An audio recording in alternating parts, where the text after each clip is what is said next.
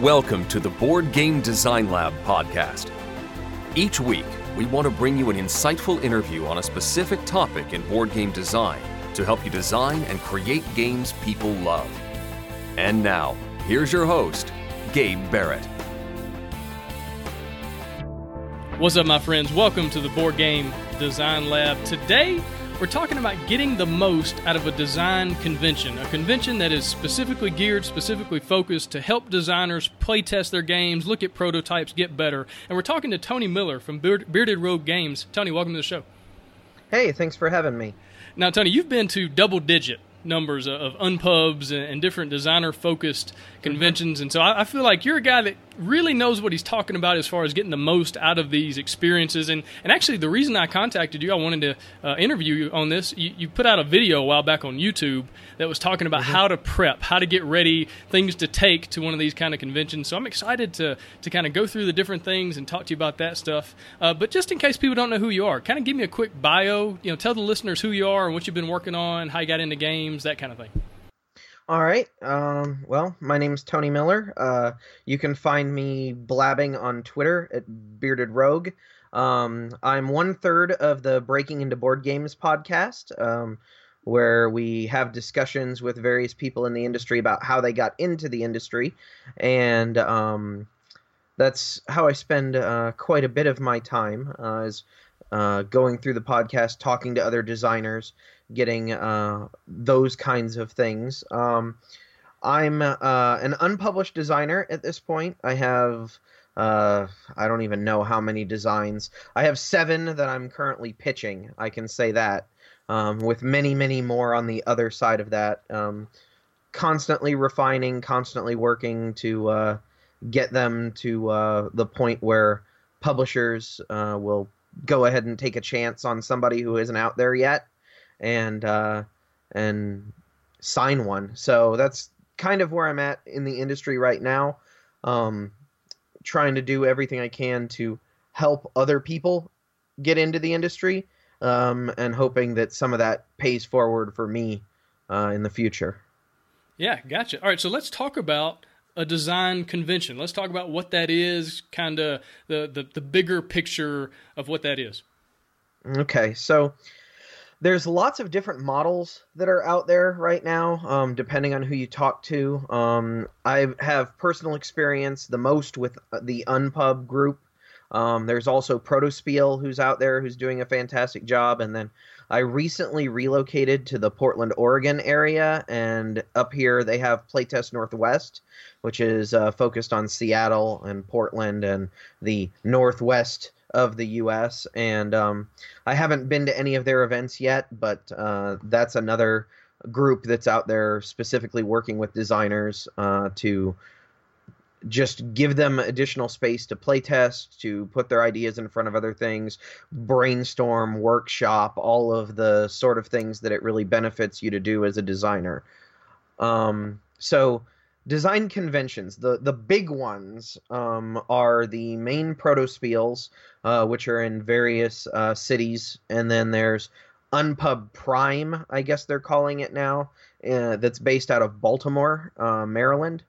Um, and uh, Unpub is a once-a-year convention. I've been to four of them, the last four of them in a row, which is every one they've had in Boston. They used to do it in a small high school uh, gymnasium in Delaware, and they've since grown to the Baltimore Convention Center because of how much this hobby has exploded and um, how many designers have decided to throw their hat into the industry as, you know, hey, I want to make games too. Um And uh, the one thing I will say about all design conventions is that the majority of people you will run into there are other designers, and they're going through a lot of the same things that you are.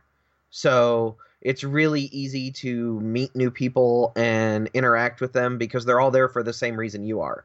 They have games that they like and that they love and that they've been working on and pouring their heart and soul into.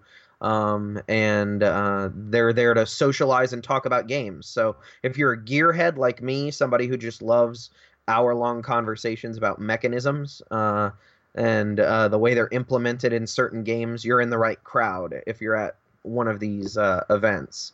Um, Unpub is scheduled over three days right now. So they have a designer day uh, on Friday, and the designer day is basically a uh, just a panel day for uh, special guests of the convention to talk. Usually they have like Panda Manufacturing talks about producing games for people who are interested in publishing their own designs. Um, they normally have a guest of the year. This year it was uh, Zev Schlesinger. Last year it was Eric Lang and Rob Davio. Um, the year before it was uh, Richard Launius um, and Mike Fitzgerald. Um, so they have these big name, big published designers who have multiple titles under their belts, um, or publishers who've published myriads of games. uh Zev with Z-Man, uh like half my shelf, it seems like some days, is is Zev had some hand in. Um so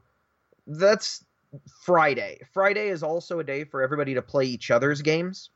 So um on the Friday, we normally like I normally hole up at a table and try to get as many other designers over as possible, and we just sit down and play each other's prototypes and then give feedback. Um, and it's really important to not only go there looking to get feedback about your designs, but to be willing to give feedback about other people's designs. I found that the more um, the the closer you are to a game, the harder it is to be objective about that game. And uh, like feedback from other designers is gold. Like feedback from the general public is good, but when you're taking it to the general public, it's more along the lines of, did anything catastrophically break down? Um, would you buy this? Is this something you would expect to see in store shelves? You know, was there anything that was confusing? Whereas with other designers, you can go even more base level. You can bring something on index cards out on the table and say, does this work? Is this even a game? And uh, you can get feedback from that level. Um, so that's Friday. And then Saturday and Sunday, they bring in the general public, and you pay for a table, um, either a full table or a half-day table. Um, and uh, thousands of people come into the convention center and just sit down and play prototype games and give feedback. And then they go to the back of the room and they rate your games based on uh, criteria that Unpub has for, you know, was this, um, you know, how easy was this to learn? How uh, fun was it? Would you play again? Et cetera, et cetera. And all that stuff gets emailed to the designer uh, at the end. People are encouraged to do it because they give away door prizes. For every game you play and every feedback form you submit, you get an entry in the raffles for the door prizes. And they're all like games. And this year they had like quivers and box inserts and all sorts of other cool stuff. So um, it's pretty fun, uh, pretty neat structure to it. Yeah, now that's the, the big Unpub. Now, can I expect the same kind of thing at the Unpub Minis and the Protospiels and those kind of conventions as well? So Unpub Minis um, are run locally. Unpub itself as an organization is like, I don't know, a handful of people, most of whom volunteer their time. Uh, so they don't have time to run the events elsewhere, so it's usually local groups organizing their own. It depends on where you go. Um, I helped put one on in Cincinnati, uh, my former location, um, and we had a um, like we had a wonderful guy. He's a project manager in his day job, and he organized a schedule so that everybody would have their games be play tested by somebody. Even if only other designers showed up, nobody would be sitting there at a table alone with their design unloved that nobody wanted to touch. Um, and so he had this very like tight schedule of who's playing what game when and all this stuff. Others are much more open, like Unpub is, where everybody sits down at a table and everybody plays whatever. Um, so it depends on the event itself. Most of the time, the Unpub Minis are much more designer-heavy. They're not as big. Uh, there's not as big of a turnout from the general public. Um, mostly that's because of advertising, and there's only so many people that you can reach with a budget of zero dollars, right. Which is what we had. Um, but Like, we put up flyers at the local game stores, the local colleges. We actually held it at a board game cafe in Cincinnati called The Rook. Um, they normally don't allow you to bring games in um, because they're a board game cafe. You rent to play their games. But uh, they made an exception for designers, and they actually host a designers night every month where all of us show up and play each other's games and give each other feedback. So there's kind of like a, a little designers night Unpub mini that goes on every month, and then they're trying to organize a much bigger one that we bring the public in for once a quarter. Um, North Carolina and uh, the Philadelphia, New Jersey, New York area run a lot of Unpub minis. Um, I think North Carolina is once a quarter as well, where like every three months they have a, an Unpub mini down at uh, Atomic Empire Games, I think it is. I can't remember exactly, but I think that's it. Um, I'm sure some one of the fine game designers from North Carolina will let me know if I'm wrong, um, but... Um, but yeah, they're le- usually less organized, more local based. Um, and, uh, you do get support from Unpub in the form of like, they'll give you like templates to make signs and flyers and all of that other stuff. You can use their official trade dress, like the Unpub logo and everything like that. Um, so that kind of carries over from one to the other, but the organization of them is different. Um, Protospiel is its own animal. Protospiel is much more designer focused than uh, publisher or than um, uh, design th- much more designer focused than public focused. And in Protospiel, you're very likely going to be sitting down with four other designers and or three other designers, depending on how many your game plays. And then all of you will play each other's game in turn, giving each other feedback. And then you'll move to a new group of designers. And then all of you will play each other's games and give each other feedback. Um, there's also a very heavy focus in Protospiel on actually pitching games to publishers. So they do mock uh, pitches. Um, and seminars of that sort of thing. Like, there are actual publishers there who will hear your pitch. Like, they're listening to a genuine pitch, but they're also there to give you advice on how to pitch in the future and what you should include, what you shouldn't include, and that sort of thing. So, um, Protospiel, uh, has a, a much more, this is how you go from here's your game design to here's how you get published. Unpub is very much focused on here's your game idea, here's how you produce a game.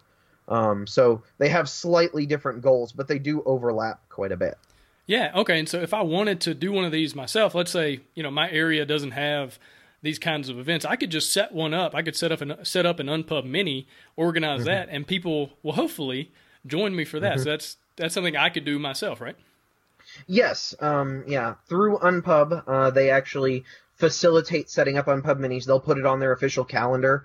Um, like I said, they'll send you uh, stuff, flyers, and various things like that. Protospiel does it as well. I know they ran a Protospiel event in Southern California um, not too long ago. Um, I believe Jeremy Commander and a couple of other people did one down there, and uh, that was very, very well received. But Um, it's really, uh, the design type conventions exist, uh, because the designers in the area have a demand for them. Like, the Game Designers of North Carolina has their own podcast.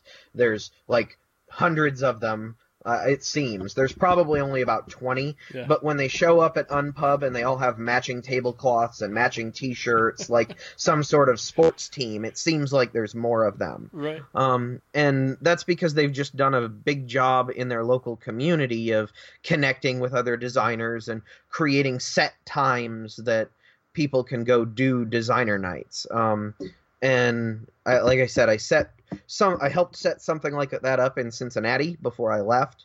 They have a monthly designer night now, and then uh, hopefully a quarterly mini uh, Unpub. And I'm hoping to work with Playtest Northwest up here in Oregon now that I'm up here uh, to try to start setting stuff like that up. Uh, several game stores will have designer nights, um, like Rainy Day Games here in Portland twice a month does a designer night. They're not attached to any of the official programs. Like, they're not Playtest Northwest, they're not Unpub, they're not Protospiel. The person who owns the store just happens to be a game designer. He's one of the designers behind uh, Dicey Goblins that uh, Renegade recently published, I think last year.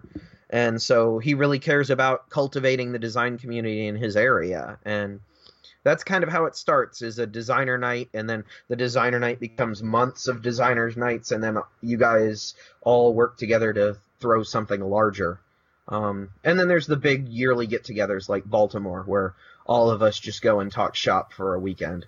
Yeah, so this is more of one of those things. First, kind of build a community, build some people together somehow, and then later down the road, maybe try to put together an Unpub or something like that. It's not one of those, if you build it, they will come necessarily, because you might do a lot of work and then have nobody show up if you don't already kind of have some people or have a community built up.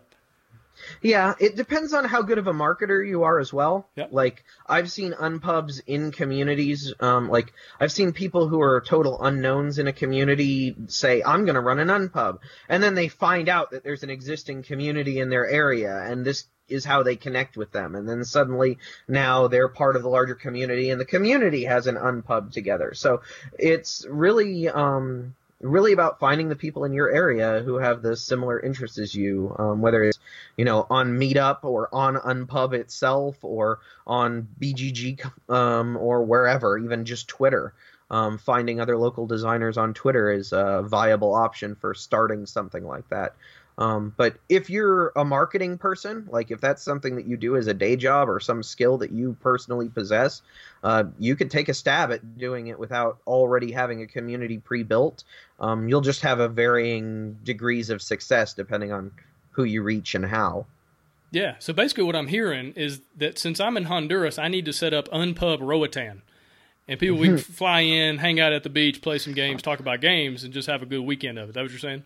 Uh, that sounds like an absolutely wonderful vacation. I think you probably could get some bites if you pitched it the right way. Yeah. Like if you uh, if you found a hotel or an event center to hold it at and could get a discount on a block of rooms and say, hey, um, you know, this is what we're doing. Uh, Daryl Andrews, um, who's on the Meeple Syrup show and is a multi-time published designer at this point, um, he set up a like winter camp for game designers up in Canada. Mm-hmm. And he just like contacted one of the local camps that's closed during the winter. It's a summer camp, and said, hey, what would it cost to like rent your space over like the, you know, New Year's weekend? And just, we have everybody fly in and we run an event. And like, he did all sorts of awesome stuff. Like he brought his mom in to cook for everybody because she's an amazing cook and she can uh, make large quantities of food very easily, apparently. Um, but yeah, they like, he sponsored the event and said, this is how much tickets will cost. This will get you, you know, three meals a day that my mom is cooking, or two meals a day and a snack or whatever. And then, you know, you can stay at this summer camp and whatever. So it depends on how much logistics you want to get into. If you want to organize like, here's your Honduras Unpub vacation, yeah, this is how much it will cost you. Um, I wouldn't be surprised if you got some uh, some takers for such a thing, especially if it was all, you know, let's just all weekend play games and hang out on the beach. That sounds like a great time. Yeah, I need to talk to Daryl, because if he can get people to fly to Canada during the yes. winter, surely I can get people to fly to Roatan during the winter. Uh, yeah, I would think so. I would think so. I would think you would have a, a case to be made there. Yeah. Um, I know that uh, before Eric Lang recently moved to Singapore, he was very excited about Dice Tower Con because it was in Florida and there are pools there. Right. And that's not as common up in Canada. So uh, I think a case could be made. A case could be made. Yeah, I'll, I'll, I'll look into that. That's something. Yeah, and if, if you're listening to this and you, you're interested in Unpub Roatan, send me an email and let, let's start figuring this out. Okay, but let's let's talk about how to find one of these things. How do you find out if one is close to you or if one's coming up in your area? Um, well, both Protospiel and Unpub have websites. Um, Playtest Northwest does as well. Um, and they list the events they're going to be at. Um, most of the time it's major conventions, and then they also list all of their Unpub minis. And again, if you were to coordinate an Unpub mini or a Protospiel, they would list it on their calendar as an event that people could attend. So that's the first place I'd check if you're looking for one of the major events, is Unpub, um, Unpub's website, Protospiel's website, or Playtest Northwest's website, depending on where you live. Um, then uh, if you don't see anything there, um, meetup dot com has been really useful for me as a designer. Uh, I originally found the Cincinnati designer board game designers group on Meetup. Um, there are all sorts of other groups of various interests. Like if I wanted to play euchre or bridge, I could have found eight hundred groups like that on meetup dot com around Cincinnati. Um, but there was one game designers meetup, and that was really all I needed. Um, Facebook groups usually exist. If there's enough designers in an area to warrant it, somebody will have created a Facebook group. Um, Twitter is a good place to look. Um, if you're at all connected into the board game Twitterverse, uh, we're very, very helpful about connecting people who are close to each other. Um, like, I just recently moved to Portland. I've never been here in my entire life, not even for vacation. And I've already had uh, play dates with three different groups of board gamers. Some are reviewers, some are just board gamers who are here, some are designers, but um, all of that's just through connections on Twitter of, hey, anybody in the Portland area want to game? Sometimes that's really all you need to do. Yeah, and the biggest thing is just put yourself out there and just do a Google mm-hmm. search or go down to your local game store and just ask, hey, do you guys do any kind of design nights or anything like that? Because odds are you're going to find something. Now, some of y'all listening to this, y'all live in literally the middle of nowhere and there's nothing. Mm-hmm. And I'm sorry for that. And it might you might have to drive a good ways. Uh, but gosh, there's there's just so it's so important to do these kinds of things. And let's talk about why it's so important to go to these kinds of conventions, to do these kinds of designer nights. I mean, you talked earlier about having designers sit down and play your game and how valuable mm-hmm. that is, because often players will play it and they'll look at something they don't like and they'll just go, I don't like this. And they'll give you ten different ways they think you should fix it. But none of those mm-hmm. ways actually get to the heart of what's wrong or what's broken, mm-hmm. whereas a designer can look at it and go, oh, okay, I think you need to tweak this mechanism over here and do this. And I, I did the mm-hmm. same thing in one of my games. Anyway, just being able to speak from experience, it's so mm-hmm. vital to, to have that opportunity to sit down with designers. But but talk more. Let's, let's talk more about why it's so important to go to these kinds of conventions. So um conventions exist in pretty much every industry. Like, there are pharmaceutical conventions, there are doctor conventions, there are lawyer conventions, there are conventions for basically every form of employment under the sun. Right. The sheer number, I, I work in I T as my day job, and the sheer number of conventions I'm invited to for network uh, equipment or various other vendor conventions so I can come see their latest products is too numerous to even count. And the reason why is because getting together uh, as a community helps you feel like you're part of the community yeah. is the first big thing. Um, I know there are a lot of designers out there like who are working on games and are either unaware of the larger community or are aware of it but can't get there. Like like you said, there's some people who live too far away from a game store to regularly go to one, let alone to attend, you know, once a week designer nights and board game conventions all over the country. Um, it's not something that everybody can do, but why it's important is, one, it lets you know that you are not alone doing this. That can be very important when you start working on a design and you start getting discouraged while working on a design. Having other people who are in sort of the same struggle or a f- different flavor of the same struggle as you is a really good way to keep at it. Um, there are a lot of times where I, when I was first starting out, where I was like, you know what, this is just too much effort. This is supposed to be a hobby. This is supposed to be fun. This is, you know, this is not fun right now. I yeah. don't want to do this anymore. And somebody else, uh, another designer or one of my playtesters or somebody would say, you know, but look at the good part of it and, like, bring me back to center myself and help me get rid of the gloom and doom. Um, it's also a really good place to talk shop. Um, you as, as, I mean, I personally don't have a chance to play every new game that comes out. And that's research for game designers. Right. Like, new games are research for us. Um, I'm not going to go so far as to say you should write them off on your taxes, but Uh, you know, you couldn't possibly have enough time to play all of the games that are out there. And so putting it in front of other people who are into the hobby and who play games regularly, you may find out that a design you're working on is extremely similar to something that's already out there. Or you may find out that it shares a theme with something and the mechanisms are completely different. And um, those are interesting data points to find out. You know, if a game that shares your theme is already on the market and occupies the same space in the marketplace, like if you're working on this and there's already a, if you're working on a, you know, press your luck game about, um, I don't know, let's just use one of my game designs. If you're working on a press your luck game about rescuing books from the burning library of Alexandria in Egypt, And Asmodee just released one last quarter. Yeah. Well, that's probably going to need a retool. Right. Even if it's just a retheme, the mechanisms may still work. Or if you came up with this really clever mechanism and then you find out that somebody else is working on something that's the same thing. Parallel design happens all the time. Like, people aren't stealing your ideas or stealing your designs. It's just people working on the same things. And uh, it's good to know that that stuff exists. It's also good to know how people solved problems that you're running into. Um, because if a problem's already been solved, there's not really a reason for you to reinvent the wheel. Yep. Like, in uh, I've seen a lot of drafting games where it's just taken as a given, where you draft one direction clockwise around the table, and then the next round you go counterclockwise, and then you alternate clockwise and counterclockwise. Why? Because it works. It it eliminates an advantage or a disadvantage that players may have because of where they're sitting at the table. Seven Wonders did it. It's not the first game to do it, but it did it. And a lot of people played Seven Wonders, so in a drafting game, that just kind of shows up as a solution that already exists. Um, this is a place where you can learn about stuff like that.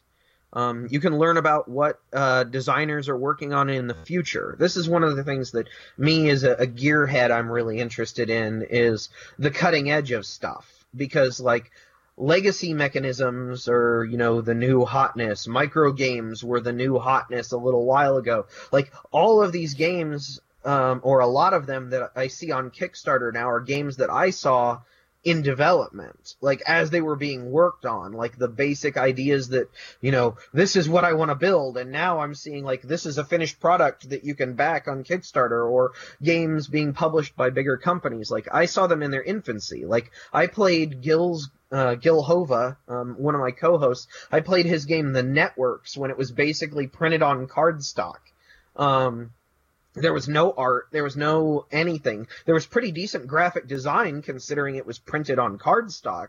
Um, but it wasn't a pretty game. It was a fully functional game. And playing it and sitting down and playing it, I knew it was going to be a huge hit. But um, just playing it then and seeing the tweaks that were made once he got a professional graphic designer, a professional artist, and all of those people involved before he put it up on Kickstarter and published it. Um, that's really interesting to me. That's a behind the scenes look at the hobby that you don't get anywhere else. Um, it's also important because it gets your name out there. If you're ever looking to be published at all, knowing everybody is a really good way to do that.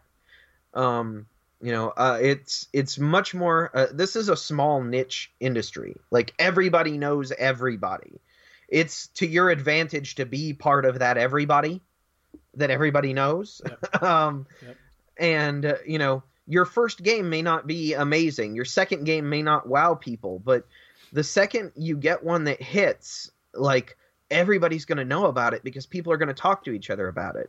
I mean, there are games that I played at Unpub that we've mentioned on our podcasts that I've had other people come to me and ask about. Like, you know, whatever happened to that game you talked about in episode whatever? And, you know, I like to keep tabs with designers and, you know, be able to answer those questions or direct that interested person to that designer. And I would hope other people would do the same for me. Like, if somebody says, hey, I, you know, heard about this, you know, uh, this pressure luck uh, game about rescuing books from the fire in the Library of Alexandria. And, you know, what, you know, what gives, what's going on with that? I would hope people would send them to me to find out more or see what's about it. And that's not just customers, that's publishers as well, or other designers, or people who are interested in that sort of thing. Um, probably the funniest thing is I showed up to Unpub with my Fire in the Library game. It was one of my seven designs.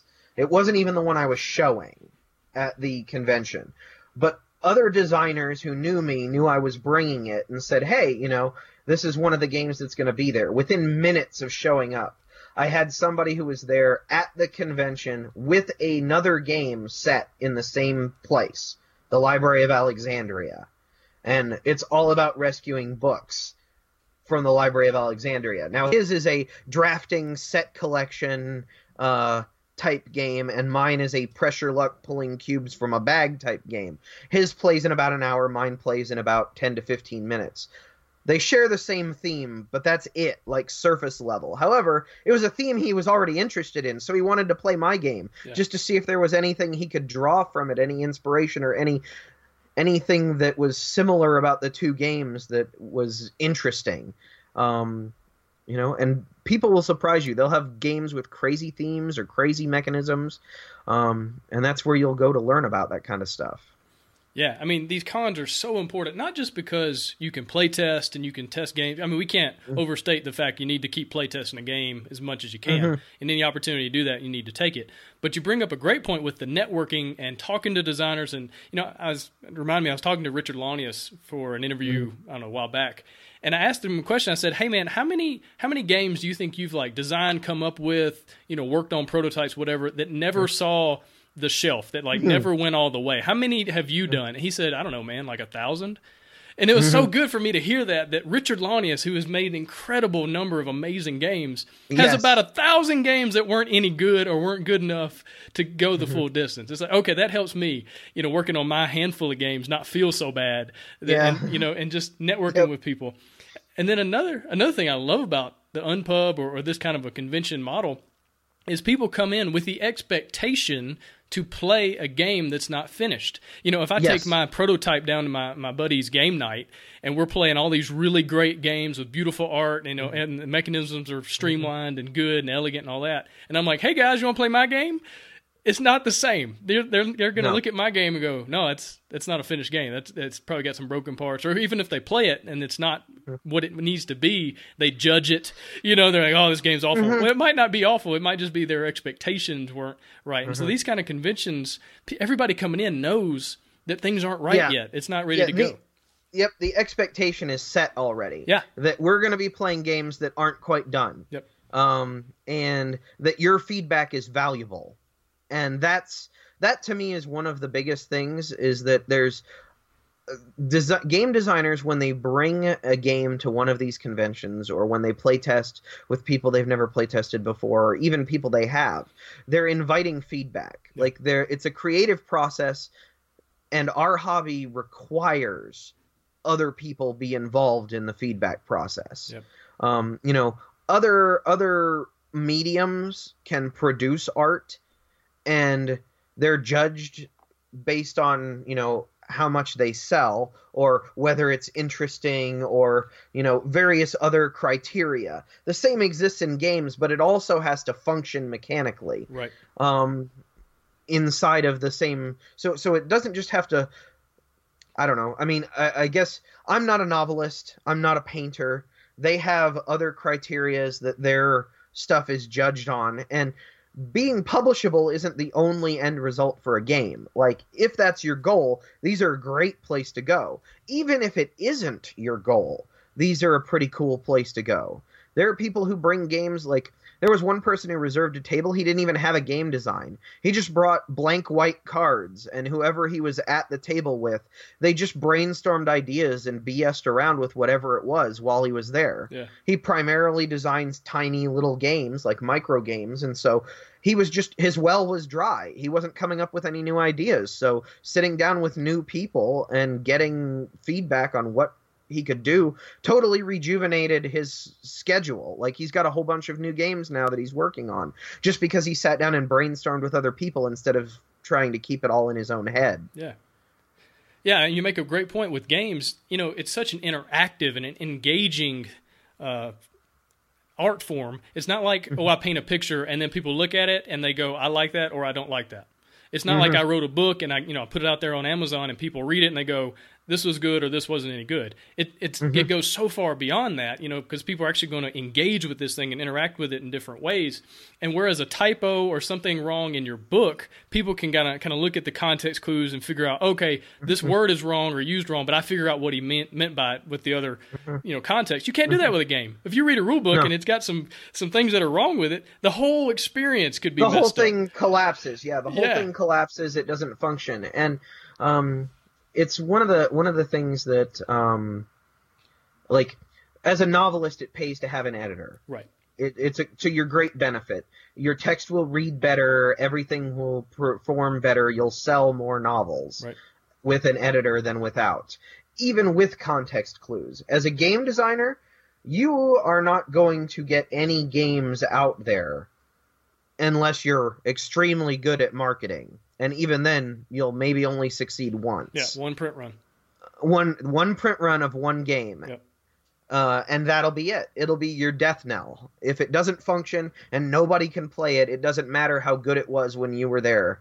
Um, and you can't package yourself in the box. Right. So a lot of a lot of game design is um, is user interface design, helping the user to play your game. You know, whether it's graphic design or the artwork or the rules booklet itself. Um, development. Uh, I cannot stress how important developers are in the industry. They're kind of the unsung heroes. Like, they don't get their name on the front of the box, but right. most of the games that you play that function really, really well, it's because there was at least one person doing development on it. Um, you know, there's so many hands in it. It's closer to uh, producing a movie. Yeah. And everybody has to pull their weight for it to work. If, you know... If all of the new Star Wars movie didn't have the computer effects and it was just all in front of green screen, the story may still be good, the actors may still give good performances, but the lack of special effects will show. Yeah. And game design is the same way. If you leave out graphic design, if you leave out artwork, development, that will show. And like, these are places for you to meet people who have all of those as disciplines. I mean, I'm an I T guy in my day job, but some of these people are graphic designers in their day job. Some of these people are artists in their day job. Some of these people, you know, do this stuff as their career and are very, very good at it. And connecting with them will also benefit you. Even if the only thing you ever, even if you never pay them for a gig and the only thing you ever get from them is advice yep. on how to do something different, that's to your benefit. I remember a couple of Unpubs ago, Um, Daniel Solis was there on the Friday on one of the panels, and he has these amazing videos called Card at Work, which are all about helping you get your um, like get a card game graphic designed and put together so that it's functional and people can use it. It covers mail merging and a whole bunch of really, really cool things. Some of it is totally beyond me technically, um, but it's really useful. So he gave this panel talking about, you know, all of this stuff and some of the basics, like people hold their cards in a fan, so any information that they need to be able to see on that card should be referenceable in the corner of the card that hangs out in a fan in their hand, yeah. you know, like basic little things like that. Like if it's something they only need to reference when it's on the table, you don't need to put it in that top corner. But if it's something that they need to reference in their fan in their hand, like a cost for something, in order to be able to play it, they should have that accessible where they can see it and not have to constantly flip through their card. And all of those kinds of things are things that you'll get putting your prototypes in front of other game designers, graphic designers, publishers, and the people who attend these kind of, of events. Um, and like th- it's just a million lessons a day. Uh, like that, just little tiny lessons like that. Not even, you know, this game doesn't work at this point and this is why. Sometimes uh, game designers will be able to just point you at what the problem is and they don't try to fix it. Right. And that's not something you tend to get in public playtests. Everybody who's there playtesting with you is usually your friend or a family member or a loved one or somebody who wants you to do well, and so they want to help you fix the problem. Other game designers can take a much more objective look at it and go, this is where your game doesn't work. And that's it. Yeah. That's what they give you. And sometimes that's all you really need. Um, you know, leave it up to me to fix it or to figure out how to fix it. And if I don't know how, I may ask you. Um Chris uh, Rollins um, from uh, one thousand X P, uh, he does the N P C cast. He just recently was wildly successful with uh, The Last Garden on Kickstarter. Um, he, uh, at one point, said that his favorite thing to do in a game design is whenever somebody asks a question like, hey, does this effect take place before this effect? Rather than giving them an answer of how it works currently, he'll ask them, well, how would you like it to work? Yeah. so that they talk more about what it is that's not working rather than just giving him, you know, just getting a rules clarification, because you're not there to clarify your rules for these players. You're there to find out where they break down. Mm. Like you, like I said, you can't be packaged in the box. It has to work without you there. So if that question comes up in a play where you are sitting there and all you do is answer it, you're wasting an opportunity to find out how you can answer it permanently. Yeah. Um, so, So let's talk about what to bring to one of these conventions. You know, if I yes. want to really get the most out of this time, is this only, you know, a couple days, three days, maybe mm-hmm. max, I want to make sure my time is well spent. And so what are, what are things that you take with you or things you would tell people to bring along with them? Um, well, the first thing that you're going to want to bring with you to one of these events is a game that you are working on. Now, the state of the game that you are working on will determine what else it is that you want to bring. If your game is, you feel, in a pitch-ready state to pitch to publishers, then you're going to want to bring one prototype for playing, one prototype that you can just hand to a publisher at the convention should they show interest in it, um, likely sell sheets or other documents explaining your game, the contents of it, so that they can kind of guesstimate how much it will cost them to produce it if they were to show interest in it, um, and a basic explanation of what your game is. You know, have your elevator pitch ready. Know what you say to a publisher in thirty seconds um, to let them know whether or not they're interested in your game. Um, if your game is not pitch ready, then have a prototype, have a notebook of some sort, or some other way of keeping notes from the actual playtesting experience. Um, you're going to want that probably regardless of what state your game's in, but if you're not pitch ready, if you're really in the hammering on it with playtesters stage, I find that a notebook works better than any digital solution I have. Yeah. I've tried taking notes on my cell phone. It just doesn't work. Um, It doesn't matter whether the notebook is one notebook for all of your game design purposes or you have one notebook for each individual game design. I know designers who do both. Both of them work. Um, eventually you can put those notes into a computer if you prefer to do everything digitally, but have something you can have at any situation, because there were people breaking out board games like at dinner, at the bar. Like, hey, I'm going to pull out my little ten-minute pressure luck game. Everybody want to play? And any feedback that they had could be lost without having some sort of notebook on hand to take notes down. Um, you know, you think you'll remember it all, and I promise you, in a three-hour, uh, in, in a three-day weekend of hammering your game with various playtests and playing other people's games, you'll have problems even remembering which games you played, yeah. let alone the feedback that you received from each individual playtester. Um, If you are um, wanting people to come to your table, having some sort of display is good. It doesn't have to be fancy. All I did was put my cell sheets inside of one of the clear acrylic table stands you can buy from like an Office Depot or a Staples. Um, they cost a little bit of money, but they don't take up much room in your bag, and uh, it gives you something that people can just walk by and look at. Some people aren't comfortable asking you about your game, or don't want to sit down unless they think it's something they can enjoy. So having something that tells them, hey, it plays this many people, it plays about this long, um, you know, this is about how heavy it is as a game, you know, that kind of stuff where they can look at it and they don't even have to talk to you is of great benefit. Um, and that holds true for non-designer conventions too. Like if you set up in a, um, a like, open gaming area of Gen Con or Origins, having a display telling people what you're playing or what you would like to play is a really good way to actually get people to sit down or start talking to you about it. So um, if you're interested in engaging with other people, I highly recommend that. Yeah. Um, I recommend some sort of storage solution if you have multiple prototypes. Um, There's all sorts of options. I've seen people use photographers' cases, uh, Sen, uh, of the Bamboozle Brothers. Uh, he uses one of those. Each prototype has its own little miniature plastic box inside of a much larger plastic briefcase.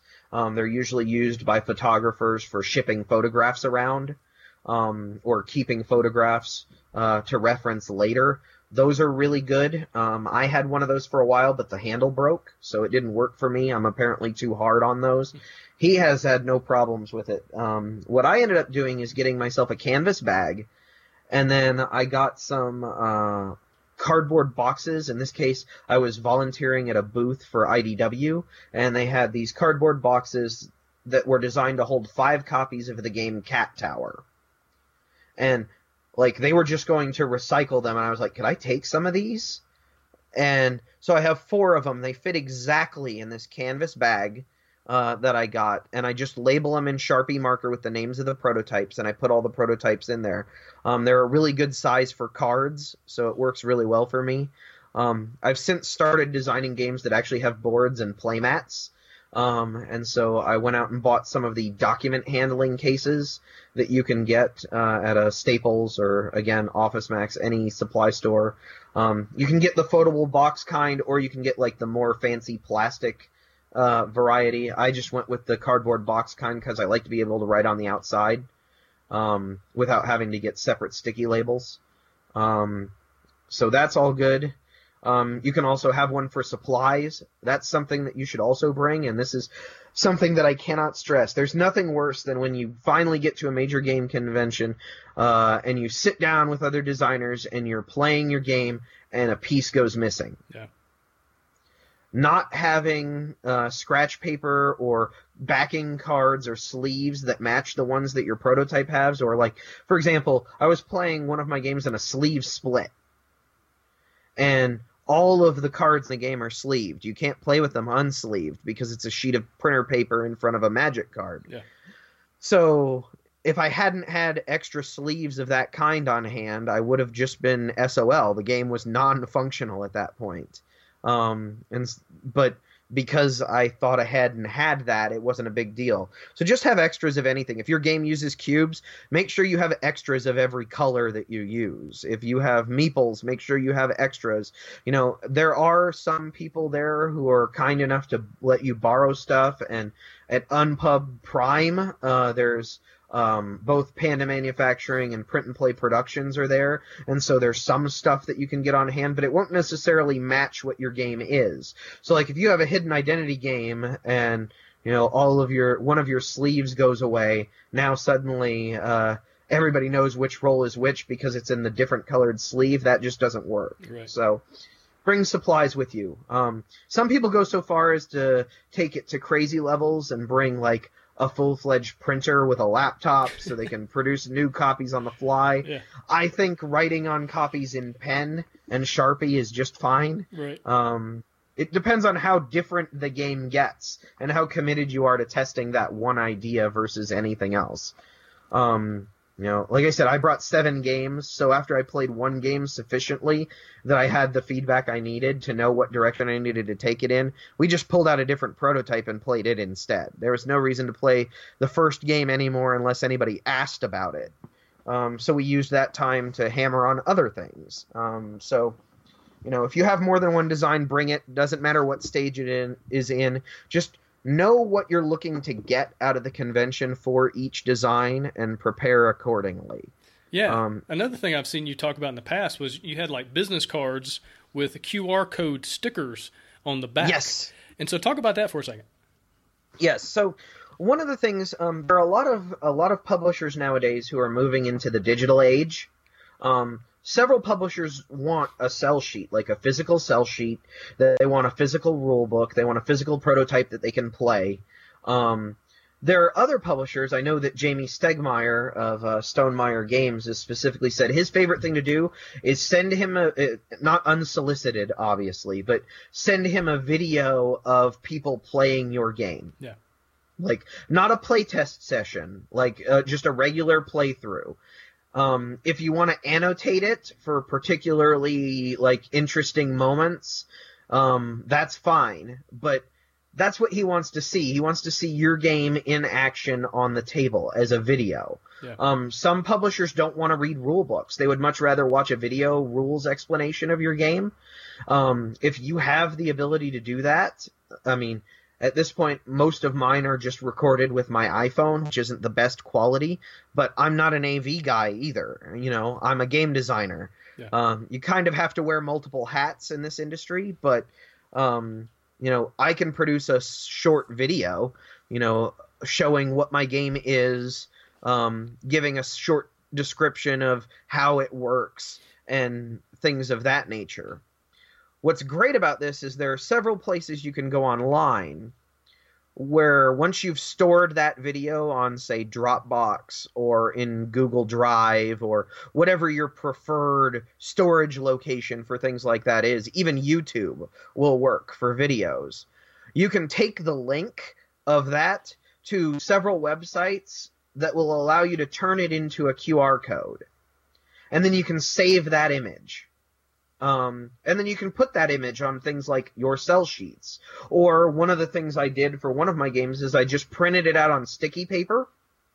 Uh, and then uh, I printed basically a whole bunch of Q R codes, one inch by one inch squares on sticker paper. And then I cut them all and then packed them with me. So whenever I would talk to somebody about the game or whenever people would show interest about the game, I would, on the back of my business card, write what it was we talked about. I always like to have space on the back of my business card so that I can write what it is that we talked about, because I have seven different games. Um, them, it's also a good reminder for them if they can't find the other information. Like, their sell sheets may all go to their department lead, and they just have my business card. Having my business card on hand with what we talked about on the back of it, saying, oh, well, we talked about Back to Earth. Okay, so when I talk to Tony in the future, I know that this was what it was that all of our conversations were about. Um, so that's important. But you can just sticker that Q R code right onto the back of it and link them to your video. What I've done recently is I've created a Dropbox uh, that is a print and play for the entire game. Um, this is, again, Back to Earth, one of my larger games that I've been pitching around. Um, but it's a Dropbox. In that Dropbox is the sell sheet for the game, the rules booklet for the game, the print and play components for that game.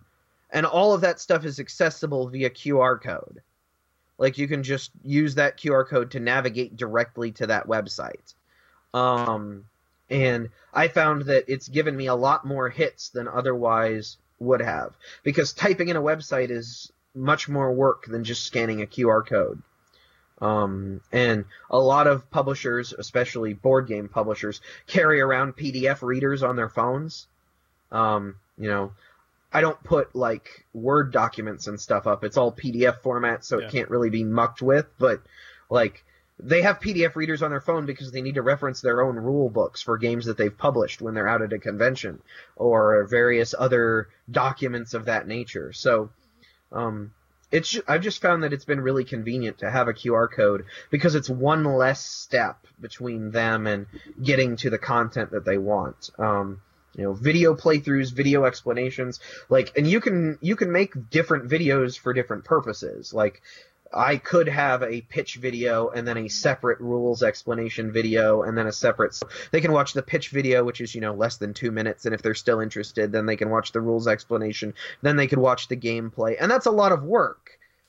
But um, I found that the more work you do on your own designs, um, the more publishers will pay attention to it. It may not get them to uh, jump. But at the very least, they're more likely to take a look if you've actually spent the effort to take all of those steps. Um, yeah, you know, and, and lowering the barrier to entry and making it as easy as possible for them to learn about your game is going to go so far. Because, I mean, they've got a thousand games that they're looking at that people are yep. bombarding them every day with. So if you can just make it easy, it's going to make their job easier, and they're going to appreciate that for sure. And it's going to make your own job easier. Not all publishers are a good fit for every game. Yeah. Um, you know, if I wanted to publish a short pressure luck game, I probably shouldn't be talking to G M T. Yeah. um, you know, that's not th- what they do. Um, maybe eventually they would release a pressure luck game, but it's not their wheelhouse. So there's no reason to waste the publisher's time or your own. if there's not any kind of compatibility there. And you don't always know that. Publishers don't broadcast everything that's in their upcoming catalogs, you know. Yeah. Renegade may have a game next year that's identical or very similar to one that I'm looking to pitch. They can't tell me that because they haven't released any press releases. It hasn't been developed. Things could change. The artwork could slip and dates could move, and it could now be two years from now instead of next year. Right. Like, all of that stuff is something that's going on in the publisher's head that you're totally unaware of as a designer when they're looking at your game. And lowering that barrier to entry means that you're not wasting their time with a game that they may not be interested in in the long run. And you're not wasting your time pursuing a publisher who has no interest. Um, there are a lot of publishers out there now, um, and it's exponentially growing. Not all of them take open submissions, but more and more of them are. And there are a lot of people who were designers who are shifting into being publishers. There are a lot of, as people work in the industry, they find what they really enjoy. Some people really like design. Some people really like development. Some people would rather publish. Um, some people like Gil are crazy and want to do it all himself. Yeah. Uh, but it really depends on what it is that you like to do. So having that, uh, that on hand to avoid wasting everybody's time in the long run will also earn you, uh, I won't say brownie points, but better, uh, better. It'll build some goodwill. Yeah, that's yeah. the word I'm looking for. Goodwill. It'll build goodwill with these people, yeah. even if they never take a jump on the game that you're showing them now. Right. Two years from now, you may have the game that's perfect for them. And if you have a good relationship for them, they're much more likely to take a look at it. Yeah. So let's let's talk about bringing a friend along. Would you suggest that somebody bring a friend to one of these uh, one of these conventions to kind of help you with the games? You know, maybe you could play test two games at the same time if you've got a buddy that knows the game, knows the rules, that kind of thing. Uh, you know, would you suggest people get somebody to tag along with them? Um, well, for an event like Unpub, I personally take the tag tables. So they have all-day tables and tag tables. Tag tables are four hours on Saturday, four hours on Sunday. The all-day tables are basically eight hours Saturday, eight hours Sunday. If you would like lunch, you probably want to bring someone to help you yeah. if you are on an all-day table. If you're on a tag table, you can just take lunch in the time when you're not on shift. Um, but... Even so, as you said, like, if your game is a two-player game, every Unpub table that you reserve comes with six seats.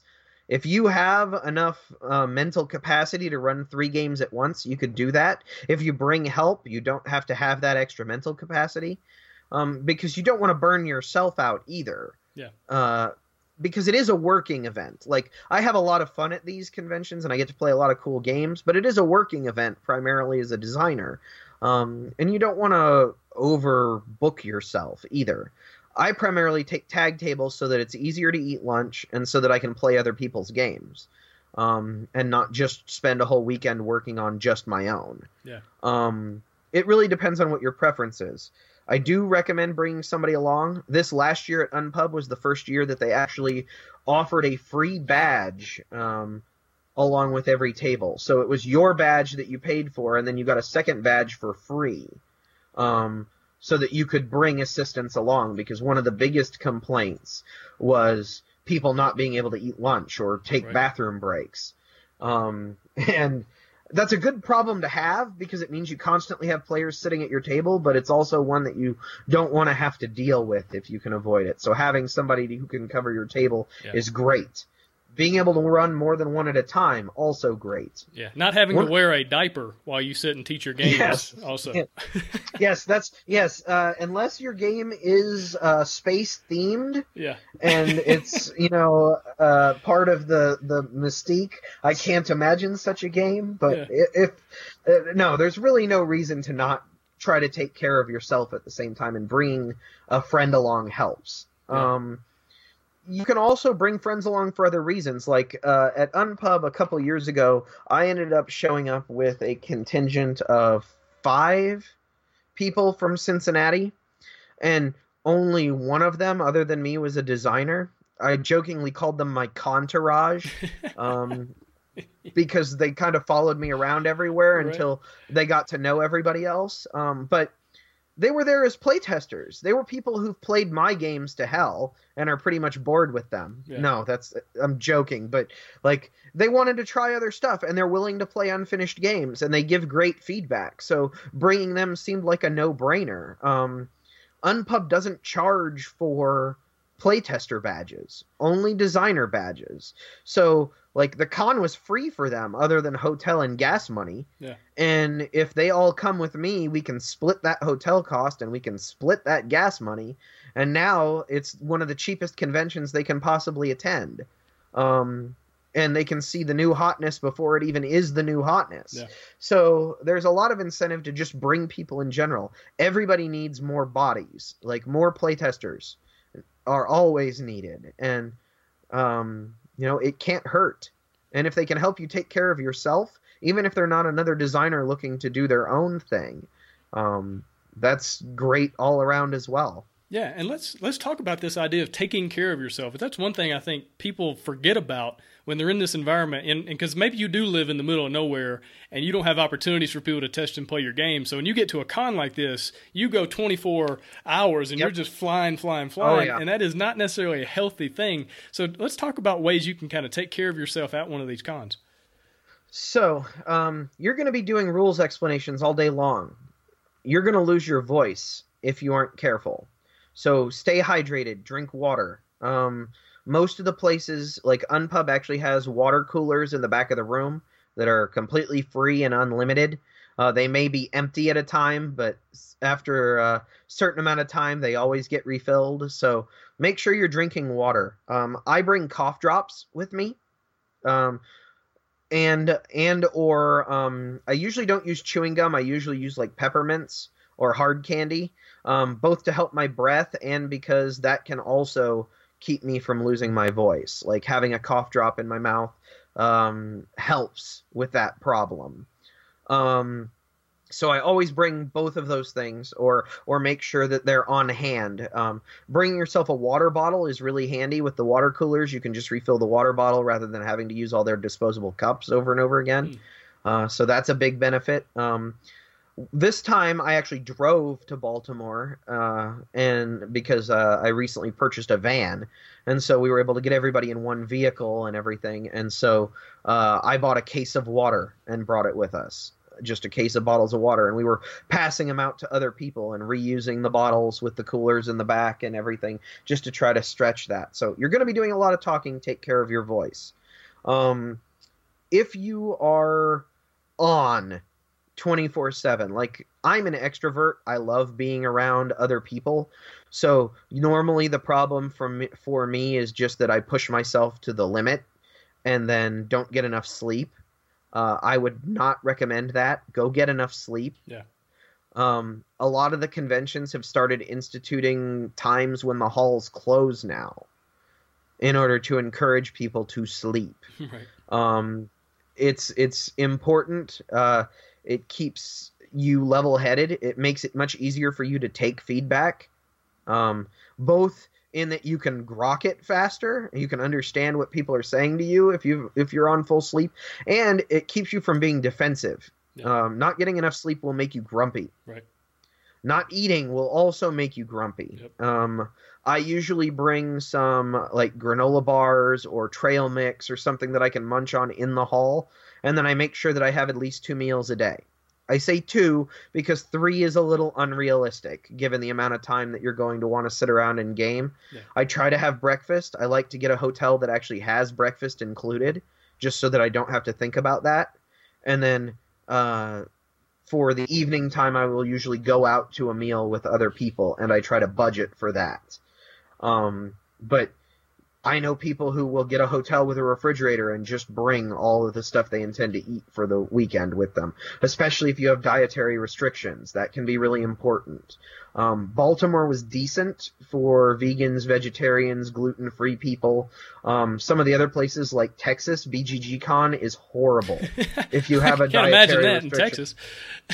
Well, it's just because it's located at the airport, and uh, so it's a taxi cab to anywhere. Gotcha. Like your options are Starbucks and the restaurants inside the hotel. Mm-hmm. That's what you've got, um, unless you're willing to Uber or take a cab.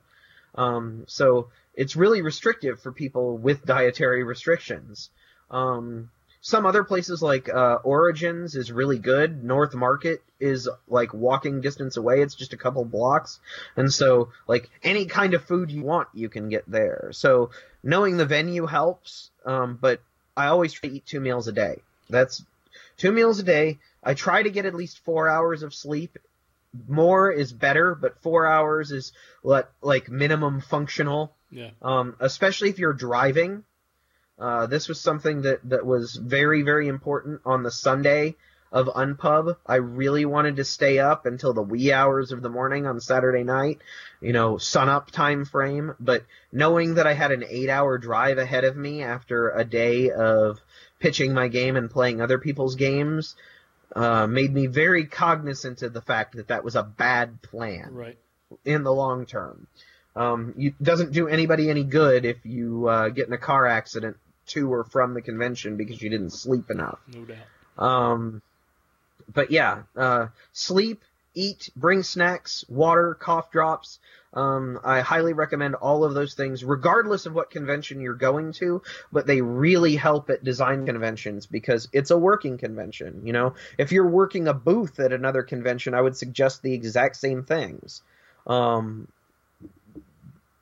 if it's just, you know, fun time, do whatever. If your voice goes, it doesn't matter. Um, but uh, these kinds of things, I highly recommend taking care of yourself because it'll be easier. Oh, and shower. Yes, deodorant. This is, this is yes, shower, deodorant. Like these, brush your teeth. Like yeah. These are kind of things that I, I don't want to say. I don't want to have to say, but like it's really easy when you're traveling and you're away from all of your stuff for the little things to just slide under the radar. Yeah. Um, these little things are very important things, especially if you are planning on having conversations with publishers about your games and pitching to them. Right. Um, if you did not shower and you did not brush your teeth or at least do something to take care of your horrible coffee breath in the morning, um, you are going to have a worse time in that meeting, even if your game is the greatest thing ever. Yeah. Um, it's, it's somewhat of a dub. It's really important. And if there's anybody else who could benefit from such things in your immediate vicinity, offer to help them kindly. Yeah. Like, do not make a big deal of it. Don't ostracize them. Don't treat them poorly, because sometimes grooming habits can be a, an economic concern. Mm-hmm. And so it's important to make sure that everybody's taken care of. Um, I know some conventions like Metatopia, which I haven't had the chance to attend, but that's another very large designer convention in uh, the New Jersey area, actually offers hygiene kits for free in the bathroom yeah. that include like toothbrush, toothpaste, deodorant, and all of those things so that if you, God forbid, forget to pack it or um, can't afford it, it's accessible and nobody's going to make you feel ashamed for needing it. Uh, we don't need that in the hobby either. Um, but just take care of yourself. Yeah. You're important. Uh, I always joke that, you know, all of these conventions are gaming conventions, but really they're people conventions. Yeah. Like I go to see the people. I go to play games with the people. I go to share my games with people. And the people are what's important. So take care of each other. If anybody's having problems, you know, that you can help. Like, I tend to carry pain medication because I have bad knees. Um, I can't count the number of times that people have had headaches and I've been able to help them because I had that on hand and somebody else didn't. Um, I'm not saying you need to carry a full-on first aid kit, but if you want to, that would be really cool. People would appreciate it. Yeah. Um, you know, there are people at conventions who carry cosplay repair kits. You know, if you want to be the one guy who brought your laptop and your printer and offer to help other people update their prototypes, people will love you for it. Right. Um, you know, all of that stuff, um, pay it forward. Like, we're all in the same industry. We're all working towards the same goal. Um, and it's supposed to be fun. Yeah. Like, it is work, but it's supposed to be fun. That's what we're creating. And so, um, yeah, for sure. Take care of each other out. Take care of yourself. Take care of each other. Everything's better because of that. So one one last question. What do you do as far as like feedback? So people play your game and then you're trying mm-hmm. to get feedback. Like, do you have a, a handout that you that you give them, then they can kind of fill stuff out? You mentioned earlier Unpub has things on their website, but what mm-hmm. are what are some good ways to really capture all that playtest da- data and all that feedback? I have never used a specific feedback form for any of my games. I know that they can work. They're particularly valuable if you know that there are things specifically that you want to ask about. Uh, Unpub has generic feedback forms, like I say, on their site. Like, you can go to their website, uh, find the game that you just played, and offer feedback on a scale, and write in comments on what you liked, what you didn't like, that sort of thing. Like, those kinds of feedback forms are just de rigueur in Unpub, and they'll send you uh, the designer all of those in email format, or you have access to them on your on their website. Um, you can just go log into your profile and it'll show you which of games of yours have received feedback, and you can actually look at the individual feedback, the scores, and all of that stuff. It also aggregates them in the different categories like accessibility and learning time and downtime and all of that sort of things. If you care about something specific, then a feedback form is very good. I would suggest, even if you don't prepare a formal feedback form, have some questions that are specific to your game and what you're looking to get out of the playtesting session ready. Um, there's nothing worse than playing a game with a whole bunch of people and then saying, "So, what did you think?" That's a horrible way to start a feedback conversation yeah. after a playtest. Like, Even even if your questions are only as directed as, what was your favorite thing about the game, what was your least favorite thing about the game, and just taking notes on that. Um, you know, both of those things are questions that can get people to talk about the game. Right. Um, if you're at the stage where you're hammering on specific mechanisms, you can ask specifically about those mechanisms. Like, how did it feel when you did X? Or, you know, was uh, do you feel that these cards are balanced with each other? Um, you know, sometimes the answer you want is no, but you don't tell them that. You let them tell you. Um, you just set them up to give you answers that are useful to you. Don't just throw questions out willy-nilly and expect to get anything useful out of it. Like, if you're worried about how long your game takes to play, like you have a light game and it tends to run at about forty-five minutes, ask, you know, does this game feel like it overstayed its welcome? Sometimes you'll hear people say, yes, absolutely. And maybe you didn't want to hear that, but it's important that you hear it. Yeah. Um, you know, those kinds of things. Direct the conversation. Don't just have a B S session about the game that they just played. That's unlikely to yield good results, especially with um, with people who are not also designers. Some designers will like immediately come to the conversation with a direction in mind because they've already, they've played the game and they're a designer. Um, don't let them steer the conversation, because they can make the game that they are making somewhere else, right. even if it's the game in their head that was inspired by the game they just played. Um, don't let them take over the conversation about your game. It's your game, and ultimately the conversation needs to serve you. Um, I'm an extrovert, and I talk a lot, as evidenced by the few words I'm letting you get in edgewise. Um, and so I tend to prefer speech, and then I'll write things down in a notebook.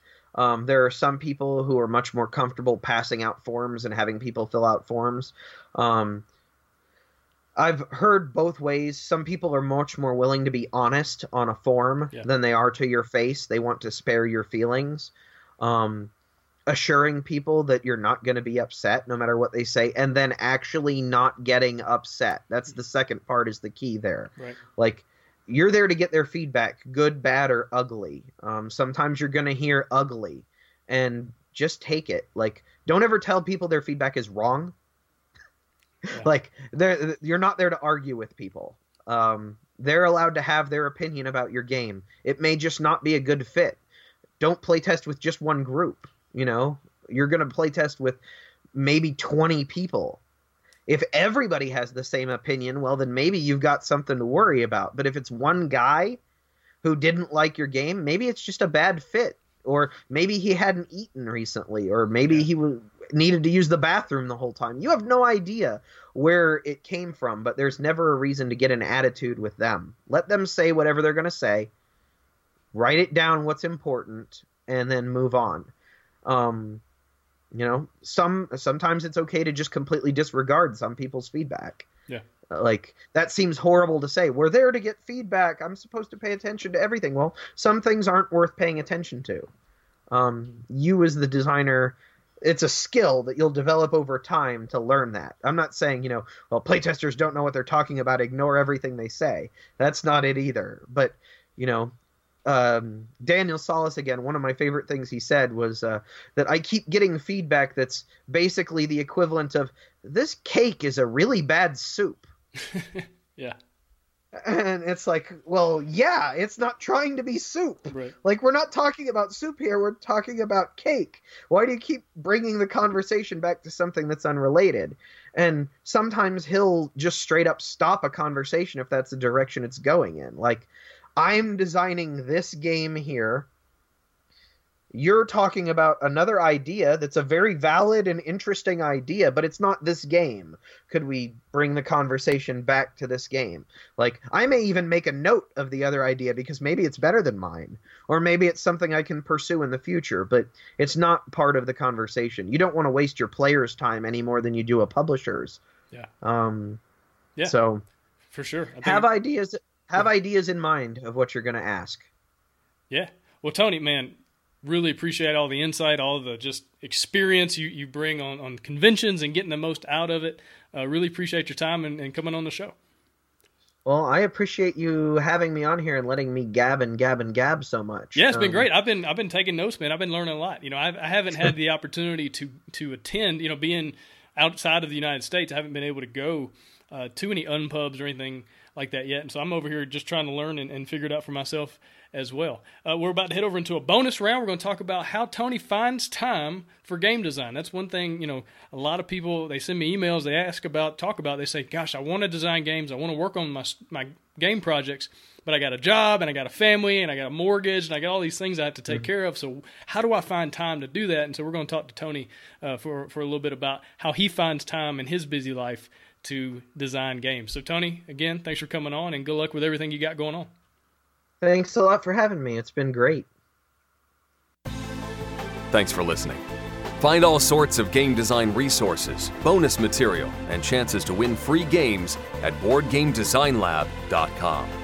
And until next time, keep designing, keep playtesting, and keep creating great games. Did I mention keep playtesting?